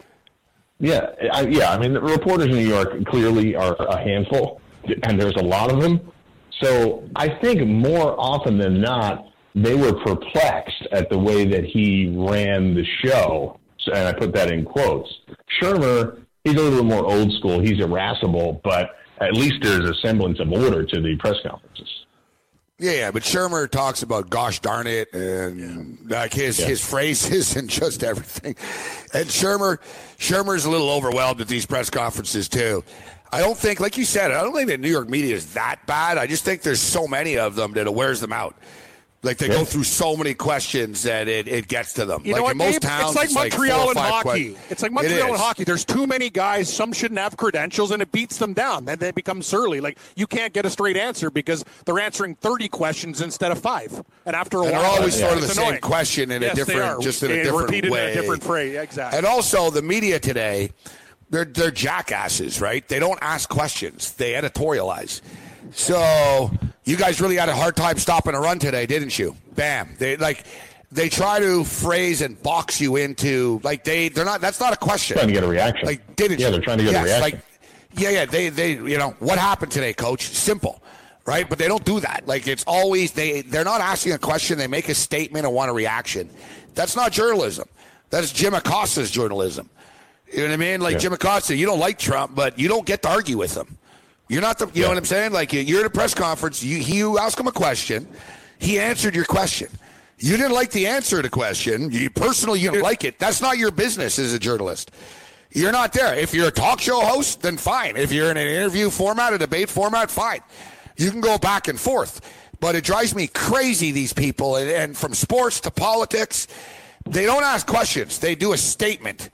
You know, and then they're boxing someone in. Hey, your offense is really great tonight. Like it's never just a stupid question. It drives me crazy. But anyways, a lot of things drive me crazy. Yeah, no, I mean you're right. It's not a reporter's job to do that. So, but one thing I will say, I wanted to say though so you're saying shut everyone down now. Yeah. I think it's different for different franchises. Like. Now, the Buffalo Bills, a good example. What about Baker Mayfield? They're still playing for something. No. So, what about the Bills? I'm Bills. I'm saying eliminated, Cam. I'm saying mathematically eliminated. I want to switch it, though, to... You're out there. I agree. No, but I want us to the old tank job thing, and I'm against tanking. Now, number one, the GM screw up draft picks every year anyways. So, people that want their team... One and like, 5 is... ridiculous, you know. Yeah, like people that want their team to lose games. Nobody knew he was going to get there. This guy's the first pick. He stinks. You know, it's just. Well, then that's all. It's all guessing game. Like they're guessing. So you're better off, like McDermott said. We're building a winning culture. We're trying to, like, team would rather win games than gain one spot in the draft. Now, McDermott's sort of saying that. McDermott's always looking at the big picture, kind of. But if you're a young, developing team, you're not sitting down, guys. You know what I mean? Like, and if you're Josh, if I was the Bills, I would probably sit Josh Allen down for the last game of the year. I let him start this week. The last game of the year is against actually, they got the Patriots this year. So the Dolphins. They got the Pats and Dolphins. I need them to beat the Dolphins, though, so I want them to play Allen. I need them to beat the Dolphins. What I would do, I would give them the big game against the Pats here. Hey, you get to go against Brady. You're going up, you know what I mean? This is your Super Bowl this year, kid. And we're shutting you down next week, and we're going to reward Matt Barkley for that game he played against the Jets. Matt, you get the call in the last game of the year. Josh, great job. Get ready for next year. Right? Like, I would look at it like that. It's about developing. So I'm not about, let's tank so we get a better spot. Why? So you can screw the draft pick up? Like, and then, like, if you're just a crap team and you always just think players are going to save you, it's not. You need to build a winning culture a little bit. But it's different to me, like the Bills or the Browns. That's not the Giants. You know what I mean? Eli Manning's not a, you know what I mean? There's nothing to prove for Eli Manning now. Like, you need to see Kyle Aletta now. Odell Beckham has nothing to prove. And he's, like, the Buffalo Bills don't have anybody on their team making $18 million a year. And I'd think hard, long, and twice. I'd let Barkley play one more game and then tell him, Saquon, you're sitting too. Like, I don't want to. You're not going to put an ankle on the last game of the year. After that Tennessee game, I want to shut him down. I agree with Mike. Yeah, I wouldn't play him at all. I think unless there's incentives where it would become an internal drama by shutting a guy down before he hits a certain incentive when he clearly could have played, then I'd think about it. But I'm just telling you, there's only a few, like in general, there's only a few assets on the team that really matter. And based on the capital that is invested in Barkley and Beckham, those are the two guys. They shouldn't see the field because they're out of it. Well, Cam Newton's going to see the field tonight. Yep. He's been banged up all year. You know, that's something that's on Carolina as well. Cam, we were talking about depth earlier. You know, maybe, you know, if they didn't have, Tyler Heineke as their backup, maybe they could have sat Cam Newton for a week or two and he could have instead of rolling him out. Good point. He had a 700-yard game at Old Dominion. How about it? Yeah. No, he's not bad, but he's not an NFL grinder, caliber quarterback. Exactly. Like, and they paid a price. Cam, and I'm not making excuses for Cam Newton, but people don't realize how injured this guy really is. Like, he can barely get out of it. Like, he's got to sleep on one side. His shoulder's not messed up. He's tough as hell, man. You know what I mean? Like, that's the one thing. And it's sort of a stereotype. These typecast. Ben Roethlisberger's tough. Cam Newton's stupid. Right? All the interceptions. Like, yeah, he made mistakes, but people don't realize pain that he's playing through. No, he's tough. And he's gonna suck it up again tonight. They've had an extra day off tonight. I think the Panthers' season's done. I mean, they can still make the playoffs, but they need to win out. They need to beat the Saints twice. And it starts tonight. And the way the Rams are playing, the Saints might have shit locked up, man, by week 17 here. So... Yeah. This is it for Carolina. I'm expecting Carolina to show up tonight, Cam. I'm expecting Carolina's like, this is it. Like, they're not out of it. They're not out of it yet, Carolina. They know if we win out, we're going to get in. But, you know, all you can do is try to win. I mean, they're hosting Atlanta, too. And then they have to go to New Orleans to wrap things up. But who knows? Maybe the Saints won't need that game. It's all on the line for them. It's just, when a team is playing, well, look, we saw last night it was the complete opposite of this, but when a team is playing as poorly as Carolina's been playing, and the Saints are just on fire, save the Cowboys game, which was at the end of a tough stretch of they weren't great against the Bucs either, Mike. That's a good point. In the last, they came back in the fourth quarter. Three games, Drew Brees has the highest total he's thrown for is 201 yards in the last three games. Right. So you think he rips the roof off it tonight? Against that defense? Yes. Yeah. That secondary, the Panthers. Panthers secondary are the worst in the league. We make fun of Philadelphia. Carolina's secondary blows. They're horrible. I think there'll be points in this game tonight. So do I. I think both teams are going to score. That's why I think I'm done with my fantasy with the guy I'm playing. It's got Newton and McCaffrey, Gabe. Like, there's going to be points in this game. Big time. I need Mike Thomas to go off tonight. He probably will. They're trying to save a season. I mean, I need a big one, but You know, I don't know. He can put DeAndre Hopkins game. Star players don't seem to go off at this time of the year. Yeah, that's what we talked about with Galena on our show. You got to make crazy fantasy decisions, like start a guy that you know who's deep on your depth chart. This happens every year, but it's hard to sit guys that are amazing. You know what I mean? But fringe players are going to win you a title. It's even crazier than that because I'm about to be eliminated from one of my leagues, and I had great depth at running back. I have McCaffrey, Dalvin Cook, Phillip Lindsay, Tariq Cohen, and Sony Michel. That's my five. So I didn't have, down the stretch, any reason to go after and get into a bidding war with guys like Damian Williams. Well, what happens? Damian Williams outscores all of my guys, and he's a guy that if he was on my roster, I wouldn't have played. The guy that who was desperate at running back, played him, 27 points, boom, he's going to the championship. It's weird how that stuff works out. I curated depth at the running back position all year long, and then Phillip Lindsay has a tank game, and I'm out. Yep, that's fantasy, man. It's not. That's the thing. I Keenan Allen blew it, and he's 0 points, and I'm still beating this guy because of Joe Mixon, right? But he's got both Panthers tonight. He's got McCaffrey and Newton. So if I win, I guarantee myself $750, and I go into the $1,500 championship week. But it's going to be tight. So pretty good. What's your? How much are you up? 43.5 points. That's right there, man. No. The projections have me winning by 0.1. Like it's insane. Like. Neck and neck. It's a horse race. The draw at the wire, Morency. Really need it, though, buddy. We need money for the holidays. Come on. Please. I need my over-under competition to clear some of my fantasy losses. I had a bloodbath of a fantasy weekend, but my over-under competition, I'm still alive. That's why I need Josh Allen to win one more and push my opponent. I have a shot to go 4-0. I'm under on the Lions, under on the Raiders. I'm on the precipice of going over Titans. On the Titans. Yeah, Titans. And I need the Bucs. I need the Bucs to stay under. Well, I'll tell you what. The Bills will try to beat the Patriots. I'm not saying they will, but they're going to try to. They will. Yeah. That was a crazy game yesterday, huh? We went over on the night game though, Gabe, by a half point. Yeah. It was good to get the over, considering we didn't get it in that Patriot game. Mike blew it. Great stuff, Mike. Thanks for the time. All right, fellas. Talk to you next week. Take care, Mike. Yeah, no scoring in the Steeler game. Crazy. Like it's the NFL, buddy. The opposite. Started off strong, too. All right, Game Time Decisions continues. Did you know that you can listen to this show live on the award-winning Fantasy Sports Radio Network? Listen on the iHeartRadio app, the TuneIn Radio app, or download the Fantasy Sports Radio Network app. The Fantasy Sports Radio Network is the only totally free, 24/7, 365 Fantasy Sports Network of its kind without a subscription. Check out YouTube Live on the Fantasy Sports Network YouTube page and participate in the program in there, where you can ask questions, discuss the topics with other fantasy enthusiasts, or tell everyone that you disagree. Call into your favorite show and ask your question. The number is 844-84-FNTSY. That's 844-843-6879. The Fantasy Sports Radio Network, your free fantasy source 24 hours a day.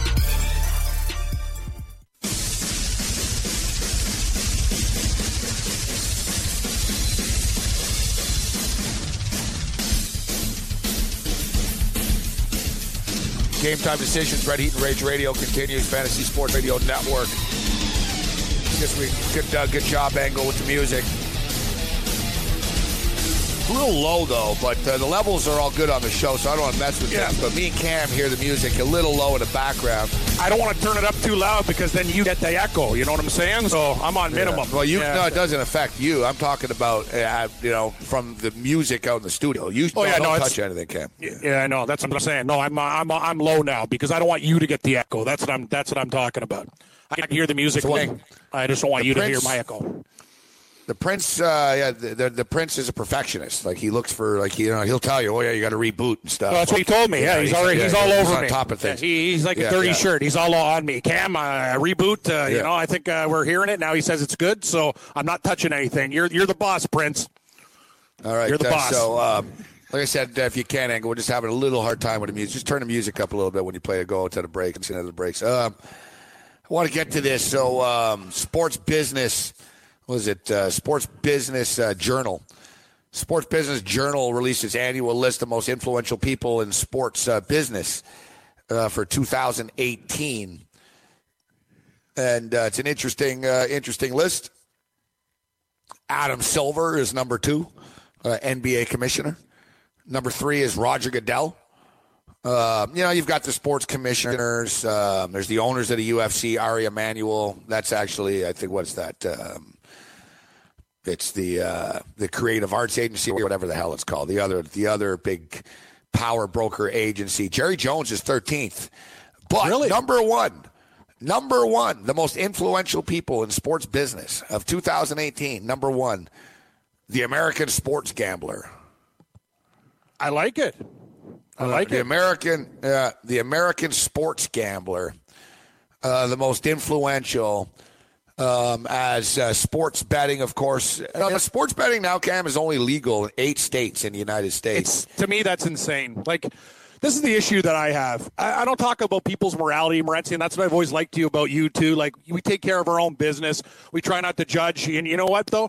But there's places that don't sell alcohol on Sunday. Ooh, we're grown men. You're a grown man. You're making a bet. How does anything that happens in a sporting event, ice, field, whatever, have any bearing on anything other than us trying to make some money, pay some bills, increase entertainment that we're already going to watch anyway? I don't understand the stigma. I've talked to other people about it, too. There's just this black cloud around gambling. It's finally starting to get better. And these states, if they're not jumping on board, in my opinion, you're just an idiot because you're leaving money on the table. And in your backyard in New York, you got people trekking over to New Jersey. It's nuts to me. If people like Mississippi and West Virginia are doing it with the amount of teams they have, New York should be foremost at the front going, wow, now we have a license to print money, and now we can give back to the community with all the extra that they make. It's just stupid. To me, it's actually ignorant and dumb. Well, the leagues have taken a different approach on this. You're right. Now. And even the National Football League. Look, the NHL is all in. They signed a deal with FanDuel. The Philadelphia 76ers signed a deal with Caesars. The NBA signed a deal with MGM. So the deals are going on right now, and it's interesting. It was a good read. I don't know if it was I want to give him credit. I don't know if it was I think it might have been Will Brinson. It was either Albert Breer or Will Brinson. We were reading one of their articles, and it was about the NFL owners meetings, but it caught my eye because there was some gaming talk in it, and the NFL owners have definitely come full circle on gambling. Like, they want in. Like, they want in bad, and they also realized that it was funny, and this was Lamar Hunt, Cam, or one of the Hunts, whatever, Lamar Jr., because Lamar Hunt's got to be, like, dead or a million years old. Yeah, he's like 170 years old. It's got to be Lamar Hunt Jr. Yeah, whatever. But even the old guys, you know what I mean? It was like the Kansas City guy, and it was another old guy. I think it was the Giant guy. He brought it up because because out of the 8 states, New Jersey's the only state where there's a pro sports team where it's legalized gambling. If you think about it, like Delaware, West Virginia, Mississippi, et cetera, you look at the states that's not legal, right? Yeah. So, and the Giants and the Jets, et cetera. So there was the leagues talking about it, and they were basically talking about how it's the youth type stuff. Like, the NFL's catching on slowly but surely. People are less engaged in the NFL than they were before. True. Like, the NFL is still a popular league. It's still a behemoth. There's still trillions of dollars. Like, it's a massive entity. But they're number two to the NBA with young people now. Like, the average, go to a high school, Cam. You know what I mean? Ask a kid, who do you like, Steph Curry or Tyreek Hill? You know what I mean? Who do you know more, Tom Brady or LeBron James? You know, like, it's LeBron. Not no, you're absolutely like culturally, NBA players are cooler. They sell more jerseys. You know what I'm saying? It's just the shoes. I'm gonna say culture. Even here, Gabe, even here with new immigrants coming and we see it being a major city center that you know. Like, and I talk to a lot of parents, like at the soccer. That's why the Raptors are as popular as the Leafs. The Leafs aren't as popular as they used to be anymore. Exactly. No, they're still popular with you and the guys that were Leafs. Exactly. Let's call it out for what it is. I've loved white people who have been Leaf fans for your whole life. Correct. And even younger white people are bigger Raptor fans. You are not absolutely correct. Now, they like the Leafs. And it's not that they're anti-Leafs. No, they just love the Raptors. That's what it comes down to. No, they love the NBA. And the NBA, yes. And the Raptors. It's different. Like, they like the NBA. It's like they better in the NHL. Like, it's not, you know, the NHL's a niche market. Yeah. But the NFL realizes this, and the NBA is going to have this. So basically, they want you to be able to bet at the games. Like the NFL owners were talking about this, but it's going to be like 5 years probably. Like I was reading Stephen Ross, who's the owner of the Miami Dolphins. You know, these guys are all really successful businessmen, and Stephen Ross basically stated that, look, and he's the one, that's why I knew that. He goes, look, it's only legal in 8 states right now. He goes, it's not the NFL's job, and it's not my job to do the sports gaming's work for them, you know? And he said, when it's legal everywhere, we're going to be all in. But he said, right now, it's a problem, and it is. Like, once again, I'm seeing the side of the man here in a sense that he brought up. It's a problem because it's not a federal law, right? And he was basically stating, it's sort of like weed, Cam. You can smoke weed on the street in Colorado. Yep. Nebraska is adjourned to Colorado. The Nebraska State Police are, like, parked at the border looking to bust people coming back in from Colorado because they think they have weed. Great point. It's already happened here. The lead story on Buffalo News, the people taking advantage of legalization weed in Ontario. They're getting busted before they go back into Western New York. So now border searches would be worse. Yep. Exactly. Damn right. Oh, you're going to get weed, right? Oh, so, big time. Big time. So that's their thing. It's like they don't want to – the NFL doesn't want to be involved with something in one state but not another state. And, oh, yeah, we have legalized gambling in Miami, but we don't have it in Tennessee. They want a uniform rule. And the problem is you're not going to have a uniform rule. It's sort of like the UFC. There is, because it's sanctioned. Each state has their own rules, right? But as years go by, like one by one, the states are going to jump on board here. Like Massachusetts is a good example. They have legalized sports betting coming. Like it's coming around the corner. Pittsburgh just started yesterday, actually. So they're the second one now. At the time now, they're the second one with a pros team. So it just started in Pittsburgh yesterday, actually, this weekend. So Pittsburgh took their first sports bets this week, or in Pennsylvania. It's crazy. The Steelers won, too, so you know the book got beat big. Oh, yeah, that's the best. They open it up and the people smash. That's the best. Yay! I know. Yeah, that's the thing. Everybody had money on the Steelers. That's fantastic. Yeah. So it'll come. There's never going to be a national gambling law, but once almost all the states are in, like, look, a good example. Another one is like Gary Bettman. Gary Bettman was the one to block legalized sports betting in Canada. It was essentially him. He got Jacques Demers, the senator, to block it, and they did block it. And now Batman, Johnny Hypocrite. I know. He's all pro. Hey, let's do it, man. I know. What and it's always been a hypocrisy because Batman's brother used to be the commissioner of the World Series of Poker. He was the president of the World Series of Poker. Like, so Batman knows all about gaming, and so he put a team in Vegas. Like, he's such just a little dickhead. So just took him years. So anyway, so here he is now, Batman. But I'll credit Batman here because Batman's got that much influence in Canada that Batman's now pushing for legalized sports betting in Canada. It's going to happen because the NHL owners are going to push for it, and it'll happen because the politicians in the cities and the provinces, the NHL owners, are going to do whatever the NHL team tells them to do.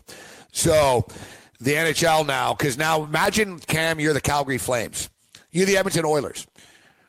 You know what I mean? You're fighting with the Canadian dollar. You don't make the same revenue as the Boston Bruins or where your TV deals. And you're telling me you're looking over and the New Jersey Devils are making money from FanDuel right now? And I can't? You know, like, it's a lost revenue source that the teams in Canada are like, you could say, you know what? I want to sign a deal with a casino. I want to sign a deal with that sports book. But I can't because of the law here. Well, get Trudeau on the phone. And Trudeau ain't going to block this stuff. So now it's just the waiting game, Cam. I would imagine that Canada's pretty slow and Trudeau's pretty anal. That's the thing. Look how long the weed thing took, right? Trust me, and look how long it took, Gabe. And you know this, you're a very smart man. Look at how they screwed it up. Packaging, way too big. Problems, charging $320 an ounce. Everything that they were supposed to do, black market, win. Well, that's Ontario, Cat. Yeah. That's Ontario. Yeah, you're right. No, you can blame Doug Ford for all of that. Yeah, blame Doug Ford for all that. Yeah. That's not Trudeau. You're saying it's better in other provinces. It's like right now, Cam, Trudeau has zero to do with how weed is sold in each province. Yeah, it's run by the solely province. Up to the province.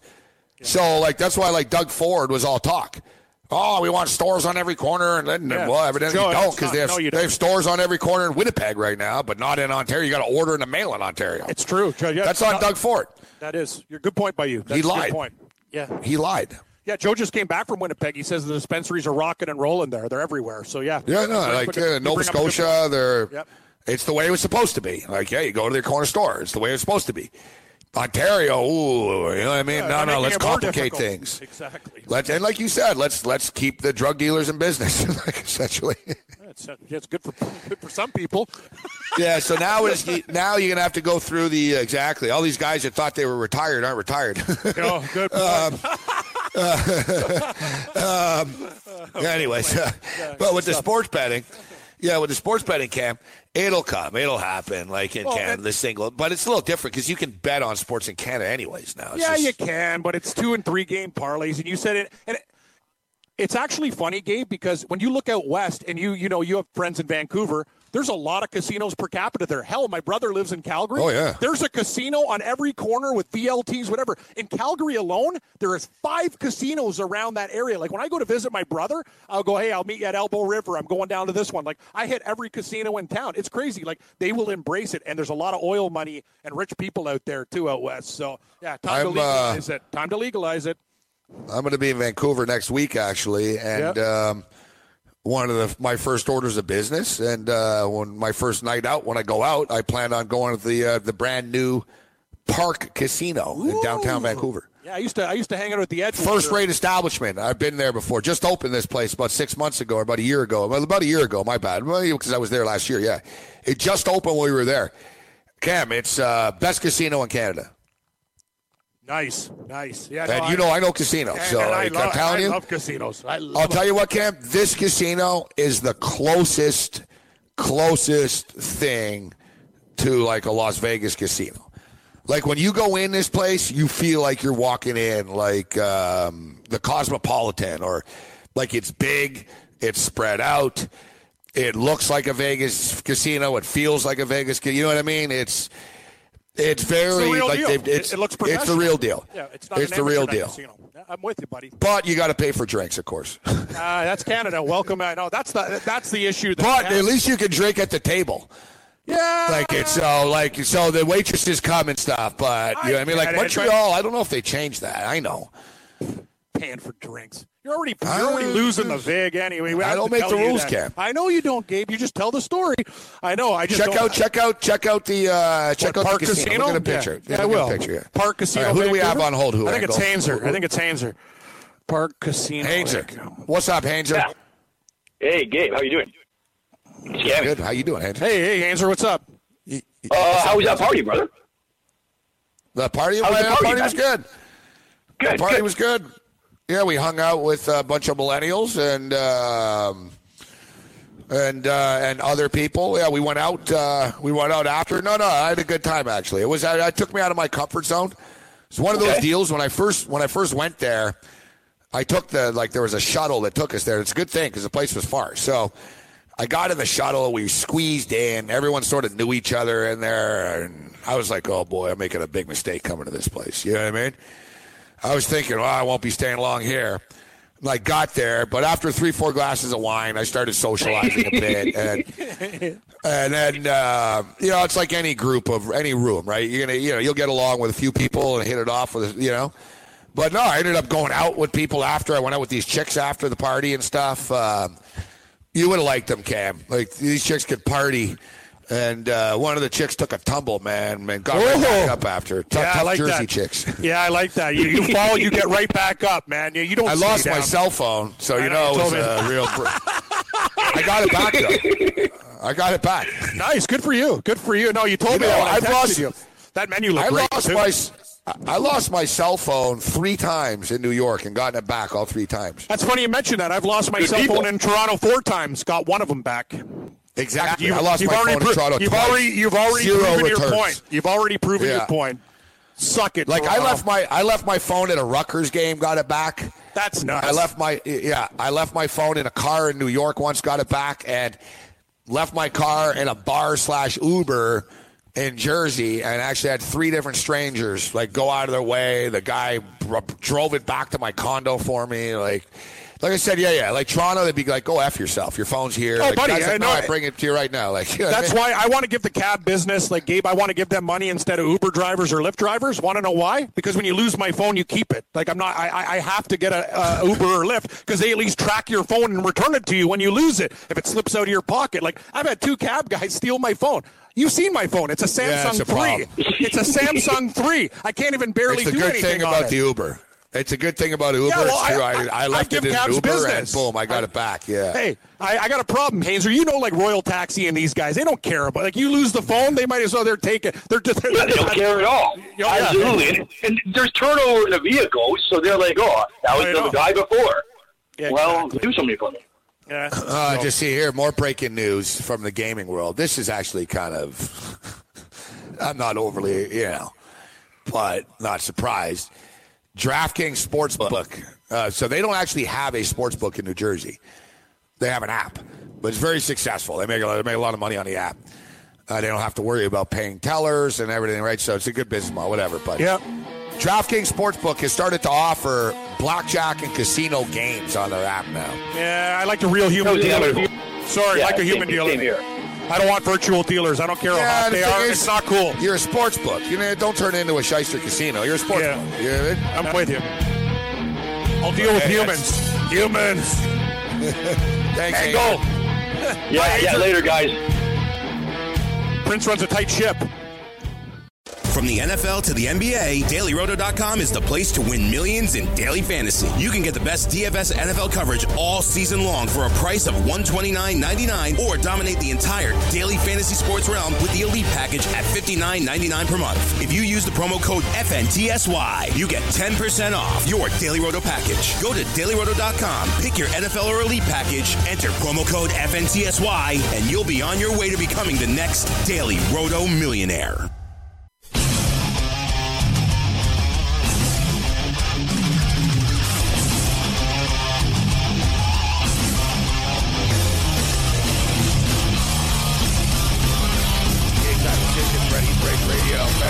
Radio Network. Angle's taking it up a notch from classic rock to hard hitting.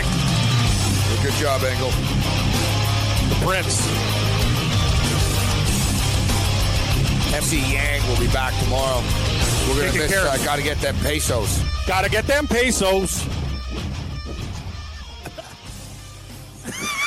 Back to live action, fellas. All right. Well, you know what? We got Dinkmeyer joining us at 6 o'clock or so. We'll squeeze another couple of more calls in. We ask if you're calling with your picks. Do it before, like, the 6:50 type hour. You know what I mean? Yeah, that breaks. We want to get you on. 6:20 to 6:40. Yeah. That's a good time to do it in that little segment part there. That's nice. Or now, whatever. We'll get you on. But we're always open to phone calls, but last couple of minutes of the show, we got to get to the picks. Right? My picks. I tell you something. You sent me that Casino Park Vancouver. God, that's a gorgeous casino. You're right. Oh, yeah. Let me look at the website here. I told you. Nice looking. This place looks like the real deal. Like, sign me up. I love Vancouver. I just wish it wasn't so damn far away, man. I love that city. God, I love that city. I had so much fun. I know. Corey Parson, like, every day Corey has bad takes, but today was even more. He's ripping Vancouver? Come on, man. He thinks Vancouver. Number one, he thought the weather in Vancouver was like the Arctic and stuff. He's like, are you kidding me? It's balmy and it's fine. It's like not bad at all. It barely have a winter. He had no idea Vancouver was like rich and successful. He doesn't know what he looks like. Asian money? Yeah, he doesn't have a. The best was when I came on the show as a guest. You're like, Corey hates all Canadians except for me and kind of you too, Cam. I was like, okay, he hates Canadians. No, he doesn't hate Canadians. He's just uneducated. Yeah, he does not. He doesn't know. Yeah, he doesn't know. Like I said, I told him, listen, I don't blame you. You're a product of the American education system, right? Like, I don't blame your ignorance.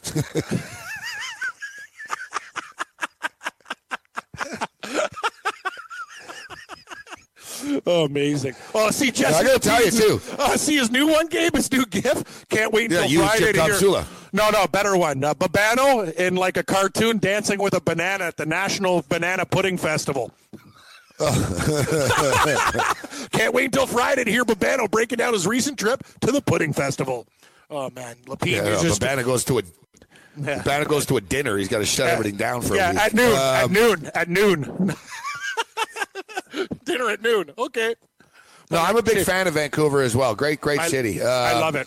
Beautiful city. You know what the problem, one thing, it is? Too expensive. It is very expensive. Yeah, next to New York, it's cheap. Yeah, that's the thing. That's the best thing about you living in New York. Sorry, before you make your point. All the things that are crazy expensive, like Toronto and Vancouver now, is a joke. Like, you're in New York City. It's like, okay, I can handle that.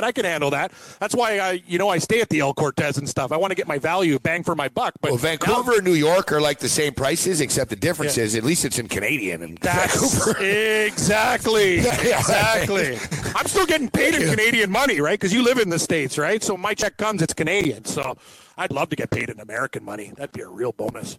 I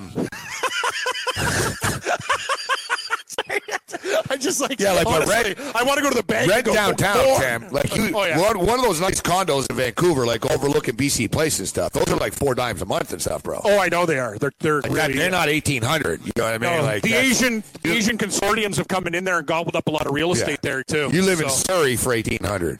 Yeah, you live where I live on the outskirts. Exactly. Yeah, exactly. Like. My brother has a place in Vancouver, which is very nice. It's not the richest part of town, but it's a pretty nice part of town. And I think he's paying $2,400, $2,300 or $2,400 in that range. Well, your brother's doing pretty good. That's good for him. That's nice. Yeah. That's prime real estate. $2,400 a month means you're doing something right. He's doing okay. You translate mine now, it turns into $4,300 Canadian. Yeah, that's a lot of bread, brother. Yeah, but it's beautiful. Like, I checked out also, like the place that you showed me and stuff. It's nice. Like, you were in Liberty Village, and I know when we did the shows at the Morenci Studios there, your place there is way, like, it's better. Like, it's same kind of area, but you're in a way better spot. Oh, yeah. Way, it's not even comparable, and I think it's cooler. Like Hoboken, it's like the things you can do from that region too. I'd way rather be where you are than at Liberty Village. Are you kidding me? Like, I'd rather be in New Jersey all day. Look, I'll do what I'll do now, Cam. I'm going to tweet this out now. I'll take a picture right now, so of the view. So you'll see like, right now. Well, you'll see actually, so you can see. All right, this is like when I do the show. This is what I'm looking at. I'm looking at a TV with a commercial for Whoppers, Burger King. Can't see anybody on the track. It's too dark. Yeah. No, my place is not very good scenery. I think I just turned a flash on here by accident. I don't want a flash. No, I don't want it either. Flash. Whoa. Flash. Whoa. You get that commercial too? It's driving me nuts. Yeah. It's on all the time. Yeah, it's on all the time. Dun, dun, dun, dun, dun, dun, dun, dun. I actually liked that movie when I was a kid. Well, Flash Gordon, the chicks are amazing in that show. I remember like that one. Yeah, what's her face? It's a chick from Silver Spoons. You're right. When she was younger, Erin Gray. All right, hold on. I got it. No, it's Buck Rogers. It's Buck Rogers. Buck Rogers. Sorry. That's never easy. I just wanted to take a stupid picture out here. I'm getting a flash. I think I'm going to cause a car crash here soon. Like the white light flashing up. Oh yeah, people are oh my God. I did this once before. I turned the flash on by accident. I didn't know how to do it. I didn't know how to turn it off either. I got to restart this. So I was at the sports book earlier. I got my place in. You got some tickets, or you did pay? What the hell's that? Oh, here we go. Yeah, what the hell? What are you playing there? Master of the universe. Done. Flash. Turn it up, Engel. Flash.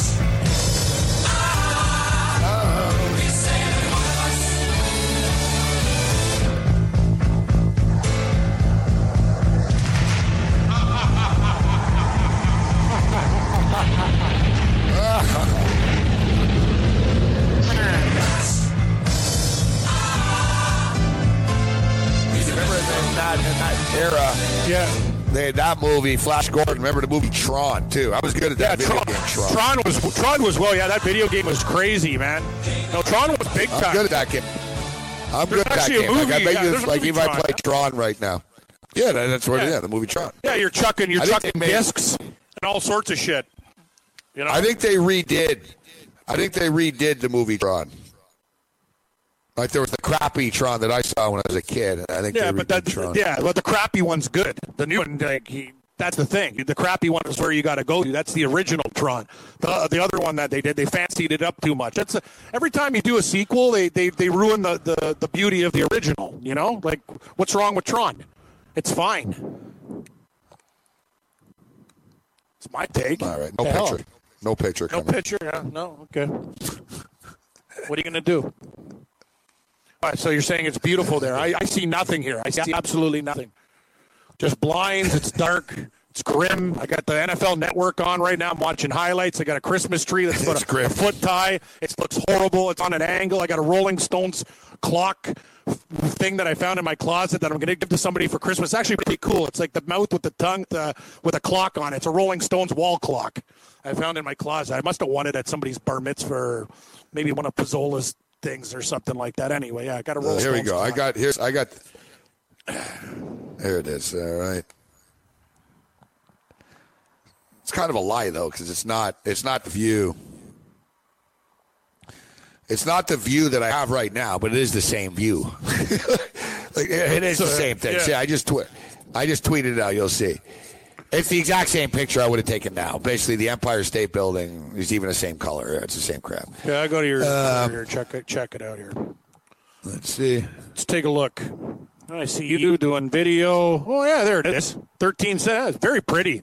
It's nice, yeah. Like, I noticed that. Like, see, from Liberty Village, you were like, you can get some shots, but you're not getting that shot. That's gorgeous. Like, with all the buildings in the background and stuff there, it's nice. Wow, is these the people from the party? Yeah. I see some pictures. You got a new leather coat on there. Guy in an L.A. Dodgers hat. What's going on here? Some yeah. Yeah, the guy looks like he's kind of slick. He's kind of like I like that guy. He looks kind of like an old bookie that I know there. He kind of looks like Successful Al. Look at you. Got to tell you, man, that just did a real good job with your choppers. Like you got your money's worth there. You look like a different man. You look a lot healthier than I remember. Like how you were telling me I was hostage and I lost weight. Well, I think the same with you. Like New York's been good to you. It's not like you're like no more beat down or anything like that. If you scroll down, you see the Bud Light picture, Giant Stadium. That was me today there. Let me see here. Oh, I see the ferry. Okay, I see. Yeah, so that's the boat that you take in. Nice. Yeah. You got to admit, I love boats. I like to go across the water on a boat. I'm a big fan of the. There it is. Bounces around sometimes. Yeah, sometimes it gets choppy, little waves. Probably some things at the bottom of the Hudson. Yeah, there we go. Bud Light. Yeah, there it is. Arrive. Meadowlands. Yeah, all you see is Bud Light, dilly, like right in the middle there. Okay, they serve Bud Light. It's weird though, like you're not like it's weird getting that close to the stadium. Like it's yeah, you look like you're right across the street from it. You're right across the street. Yeah, but like you're literally like, but you're in a restricted area, kind of like that's not like an entrance for fans or anything.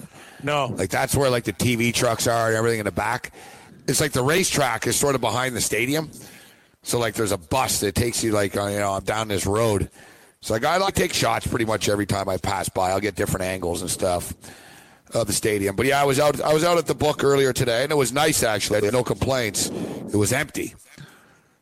So it's been a problem, Cam. Like you'd go crazy. Like it's real amateur hour, man. People betting $2 and or not even like yesterday. A guy was literally at the window because I was in line for about 20 minutes, and one guy never moved, so he was still there when I left.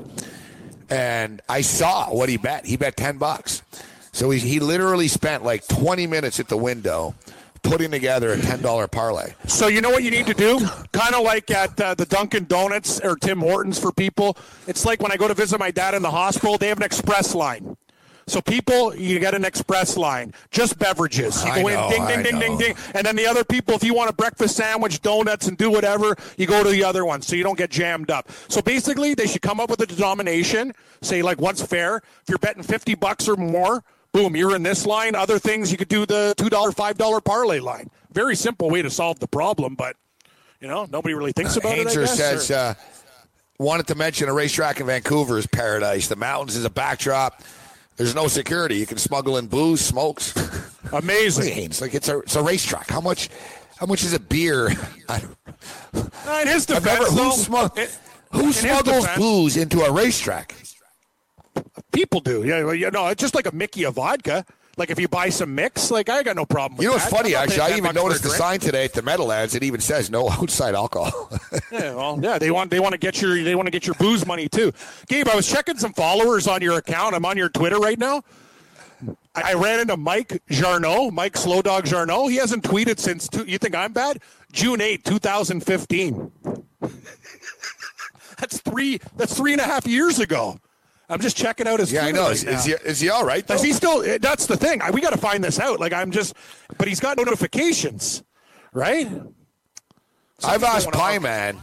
Yeah, we got to find out. If Mike's okay.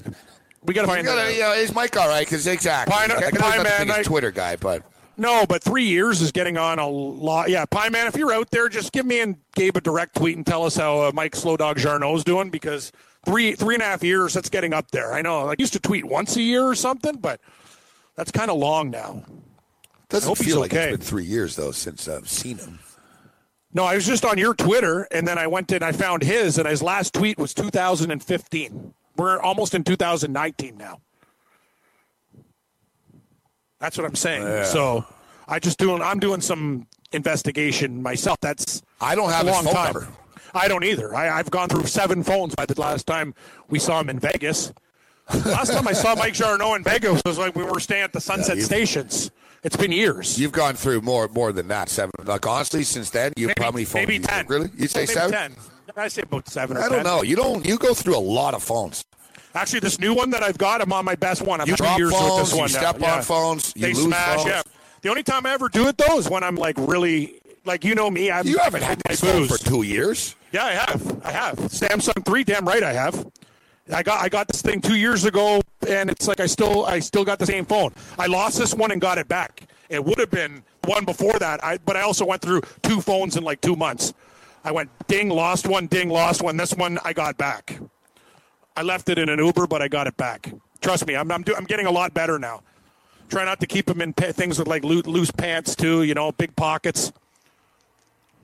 One thing about losing phones now, where I've known this is, it's like the good news, bad news of technology, is like all the contacts, pictures, and everything, if you know how to do it.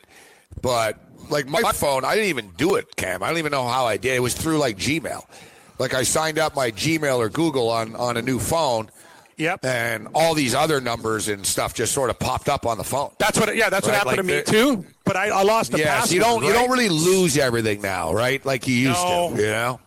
But I'm still saying it's the same. Like you lose.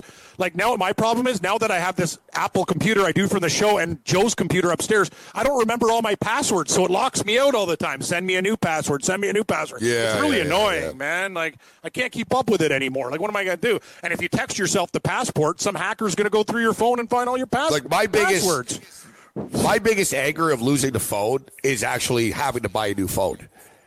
That's the thing that bothers me. It's not like, oh, I lost it. It's for me, it's like, son of a bitch. You know, I lost. I got to go buy a new one now. And then I hate. It always takes me a long time to get used to the phones and know how to use it. And like, you know, I know. You know, though, I thought I lost the phone in Toronto, and I was convinced I lost the phone, dude. Like, I looked for it on the street. It was a time I chased a taxi driver down. I remember what it was. It was the night at Shoeless Joe's where I ordered like 6 pounds of wings and bolted because I was in orbit. You lost your phone in a hoodie that night. Argo game. Oh, yeah, I did lose that phone that night. Yeah, I'll never forget. Yeah, oh, yeah, you were doing a show. That was another I was phone. In orbit. Oh, that was just, man, we were wasted. The Prince says I'm breaking up. I can hear you perfectly. But yeah, don't worry, Prince. It's just now. I'm going to reboot. Yeah. I told you, Prince overreacts. Yeah, he does. Yeah, I never got that phone back that night. There was another phone I thought I lost, though, but I found it in my couch when I moved after all those years. Oh, nice. Love to find something in the couch other than lint. All I find is popcorn kernels, chips, you know, maybe like a piece of ham or something in there. Yeah. Nah, but I found a phone. It's like a six-year-old model. It's like, you know, yeah, you can't, it's obsolete. It really, yeah. But you might have numbers in there that you need. That's the thing, man. It can there was a picture of my cat I liked in there. Yeah. I miss your cat. You had a good cat. I'll tell you something. You really took care of that cat, man. Like in the last days. You're a good owner, Gabe. I love you for doing that. You're a good guy. Oh, well, the cake can't live forever, buddy. Anyway, you did a good job. You tried your best. I appreciate it. Drew Dinkmeyer joins us next, DFS.